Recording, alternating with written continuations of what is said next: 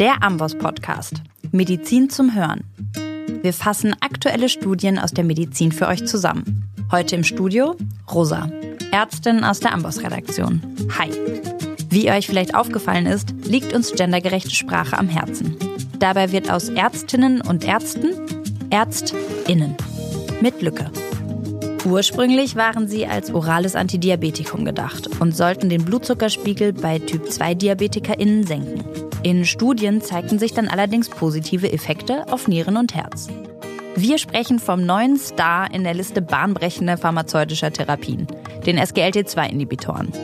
In den letzten 100 Jahren wurden diverse wegweisende Medikamente entwickelt. Angefangen mit der Entdeckung von Penicillin in den 20ern bis hin zu ACE-Hämmern, Statinen und den ersten PPIs in den 80er Jahren. Im Jahrzehnt darauf folgten dann Beta-Interferone und TNF-Alpha-Inhibitoren. In den letzten Jahren sorgten aber vor allem der Neprilysin-Inhibitor Sacubitril und die Virustatika im Zuge der Behandlung bzw. Heilung der chronischen Hepatitis C für Aufmerksamkeit. Und jetzt eben die SGLT2-Inhibitoren. Zuletzt konnten in den 90er Jahren ähnliche nephro- und kardioprotektive Effekte bei ACE-Hämmern und AT1-Rezeptor-Antagonisten nachgewiesen werden. Seitdem wurden keine neuen Wirkstoffe gefunden, die das renale Outcome bei Typ-2-DiabetikerInnen derart verbessern konnten. Also kein Wunder, dass ein Raunen durch die Reihen der inneren Medizin ging. Vorneweg bei den Kolleginnen und Kollegen aus der Nephrologie. Seitdem haben sich auch diverse Studien den SGLT2-Inhibitoren und ihren positiven Nebeneffekten gewidmet. Aber wie wirken SGLT2-Inhibitoren eigentlich? Der Name SGLT kommt von Sodium Dependent Glucose Transporter. Das sind natriumabhängige Glukosetransporter im proximalen Nierentubulus, die immer ein Molekül Glucose gemeinsam mit einem Natriumion aus dem Primärhahn rückresorbieren. Hemmt man also diese Transporter, wird vermehrt Glucose mit dem Urin ausgeschieden. Die Folge davon ist dann eine Senkung des Blutzuckers. Deshalb ist es auch nicht verwunderlich, dass die Inhibitoren des SGLT2-Transporters in der Therapie des Typ-2-Diabetes eingesetzt werden sollten, wofür sie bisher auch zugelassen sind. Die Leitlinie der European Society of Cardiology von 2019 und die nationale Versorgungsleitlinie von 2020 empfehlen für Typ-2-DiabetikerInnen mit hohem kardiovaskulären Risiko entweder direkt eine Monotherapie mit SGLT2-Inhibitoren oder GLP-1-Rezeptorantagonisten beziehungsweise die direkte Kombination einer dieser Wirkstoffklassen mit Metformin. Die globale KDIGO-Initiative ist in ihrer Leitlinie von 2020 sogar noch einen Schritt weitergegangen. Sie empfiehlt bei Diabetes mellitus Typ 2 und chronischer Nierenerkrankung die Kombination aus Metformin und SGLT2-Inhibitor als First-Line-Therapie, wobei auch eine Präferenz für GLP-1-Rezeptorantagonisten ausgesprochen wird. Nach der KDIGO-Leitlinie können die SGLT2-Inhibitoren bis zu einer glomerulären Filtrationsrate von 30 ml pro Minute gegeben werden. Erst bei Erreichen der Dialysepflichtigkeit sollen sie abgesetzt werden. Aber Achtung, das ist bisher in Deutschland nicht zugelassen aber da sprechen wir später noch einmal kurz drüber. Wenn es also um SGLT2-Inhibitoren geht, folgt eine Zulassungserweiterung auf die nächste. Wer hätte geahnt, dass diese Medikamentengruppe so einen Durchbruch erzielen würde? Aber wie kam es überhaupt dazu, dass aus den oralen Antidiabetika die neuen Alleskönner wurden? Die Studien, die den Stein ins Rollen brachten, waren ursprünglich als Sicherheitsstudien konzipiert. Diese sind in der Regel darauf ausgerichtet, die Nichtunterlegenheit im Vergleich zu Placebo nachzuweisen. Solche Sicherheitsstudien gehören zu den Anforderungen der US Food and Drug Administration, kurz FDA. In drei kardiovaskulären Sicherheitsstudien zu SGLT2-Inhibitoren bei Typ-2-DiabetikerInnen, die Clairtimi, Empiric Outcome und Canvas, zeigte sich nicht nur keine Unterlegenheit, sondern sogar eine Überlegenheit gegenüber dem Placebo. Alle drei zeigten außerdem renale Benefits, das allerdings nur als Nebeneffekte. Eine weitere Studie, die Credence-Studie, legte den Fokus vermehrt auf die renalen Effekte. Sie untersuchte nun Canaglifosin, das ist ein SGLT2-Inhibitor, der in Deutschland derzeit nicht vertrieben wird, gegenüber einem Placebo bei Typ-2-DiabetikerInnen mit diabetischer Nierenerkrankung. Die Standardtherapie, hier RAS-Blockade mit ACE-Hämmern oder AT1-Rezeptorantagonisten, wurde bei allen PatientInnen weitergeführt. Die Ergebnisse zeigten einen signifikanten Vorteil der Medikation in Hinblick auf den renalen Endpunkt definiert als das Erreichen der Dialysepflichtigkeit, die Verdoppelung des Serumkreatinins oder den renalen Tod. Dieser signifikante Vorteil zeigte sich auch auf den kombinierten sekundären Endpunkt, bestehend aus Sterblichkeit aufgrund von kardiovaskulären Ereignissen, Myokardinfarkt oder Schlaganfall. Das relative Risiko für das Erreichen des primären Endpunktes konnte durch SGLT2-Inhibitoren zusätzlich zur Standardtherapie um fast ein Drittel gesenkt werden. Und das ist bemerkenswert. Da sich in der Credence-Studie bereits frühzeitig zeigte, dass die Kombination aus Canagliphosin und Standardtherapie das Fortschreiten der chronischen Niereninsuffizienz signifikant verlangsamte, konnte die Studie vorzeitig abgebrochen werden. Das heißt, dass man nun mit den SGLT2-Inhibitoren endlich etwas gegen das Fortschreiten der chronischen Niereninsuffizienz in den Händen hält. Das sind sehr gute Nachrichten für Medizinerinnen und Mediziner, die vorher mit leeren Händen dastanden. Falls euch eine noch detailliertere Aufarbeitung der Credence-Studie interessiert, hört euch doch einfach unsere Podcast-Folge vom 4. August 2019 an. Im Januar diesen Jahres legten Arnett et al. eine Meta-Analyse der gerade genannten vier großen Einzelstudien vor, die SGLT2-Inhibitoren mit Placebo verglichen.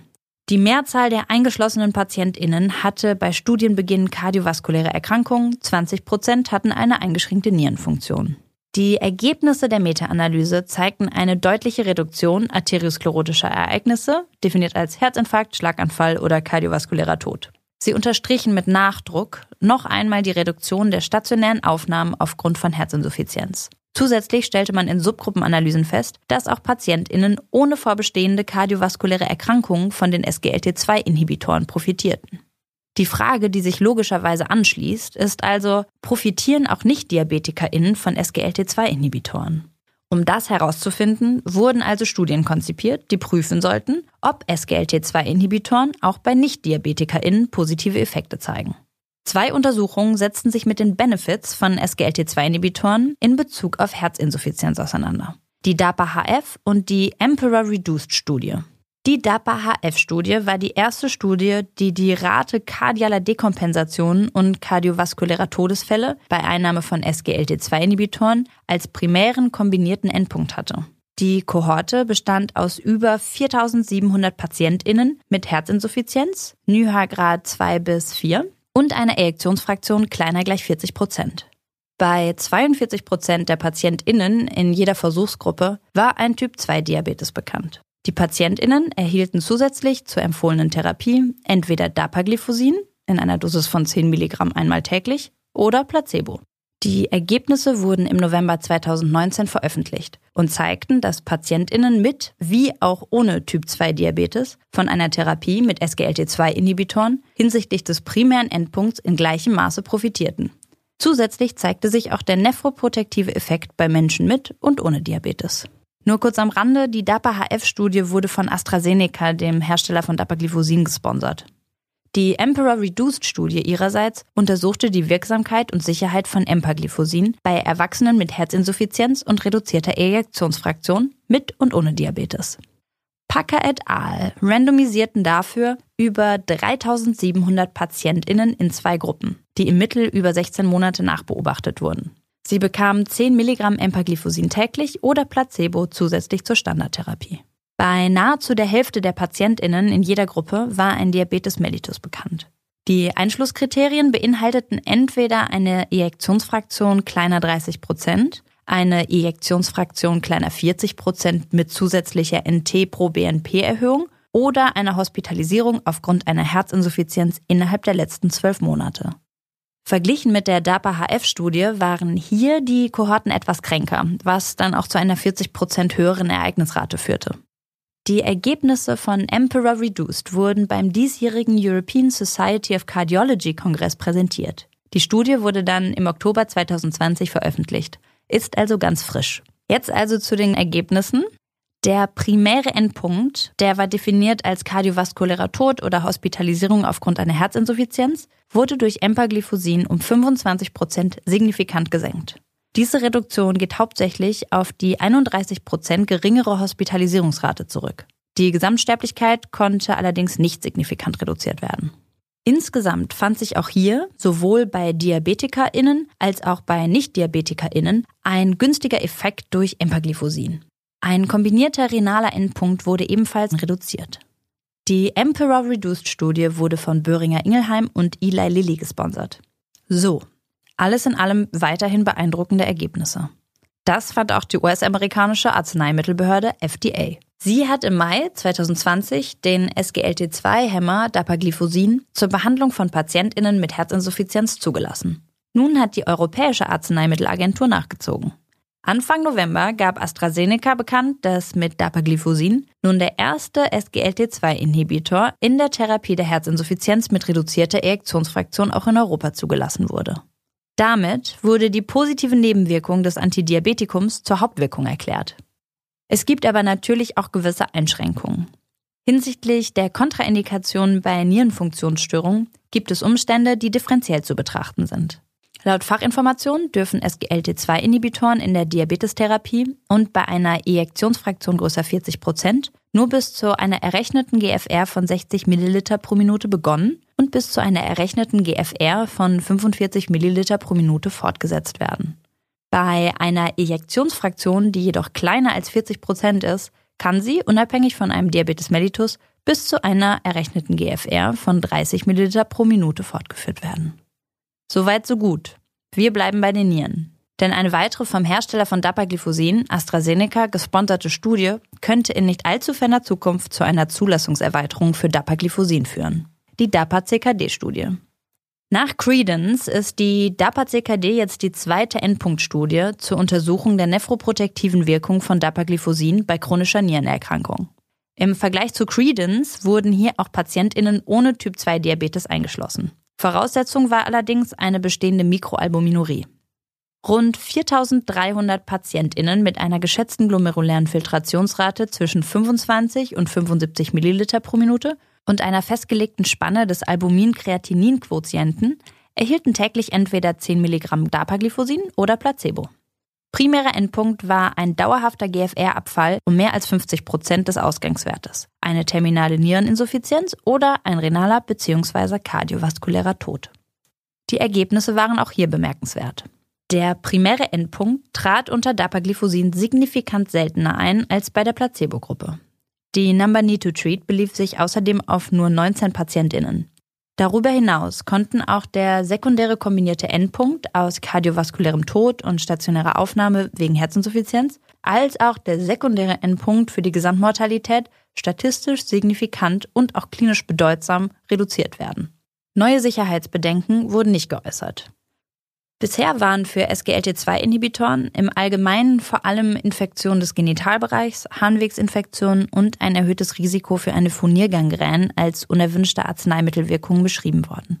Genauso wie Exikose aufgrund der Polyurie und schwerwiegende diabetische Ketoazidosen. Im kommenden Jahr, so munkelt man zumindest in nephrologischen Fachkreisen, könnte als Konsequenz der DAPA-CKD-Studie eine Zulassungserweiterung für die Anwendung von Dapagliflosin bei chronischer Nierenerkrankung folgen. Ob SGLT2-Inhibitoren auch ohne Makroalbuminurie nephroprotektiv sind, untersucht aktuell die EMPA-Kidney-Studie, die derzeit allerdings noch rekrutiert. Ergebnisse dazu werden 2022 erwartet. Was für eine Reise. Lange hat keine Wirkstoffgruppe mehr einen solchen unerwarteten Durchbruch verzeichnet wie die SGLT2-Inhibitoren. Vom oralen Antidiabetikum zum Shootingstar der Nephrologie zum Unterstützer der Herzinsuffizienz. Erst in den USA, jetzt auch in Europa. Es ist abzuwarten, ob weitere Zulassungserweiterungen folgen und was Ärztinnen und Ärzte in 40 Jahren darüber denken. Vielleicht sind SGLT2-Inhibitoren und ihre Benefits dann schon so sehr Teil unseres ärztlichen Alltags wie RCE-Hämmer und PPIs. Wir werden sehen. Alle Links zu den erwähnten Studien und den entsprechenden Studientelegrammen im Amboss-Archiv findet ihr in den Show Notes. Das war's von mir. Ich verabschiede mich. Bis zum nächsten Mal. Tschüss. Den neuen Amboss-Blog findet ihr unter blog.amboss.com/de. Alle Infos zum Podcast und der Amboss Wissensplattform findet ihr unter go.amboss.com/podcast.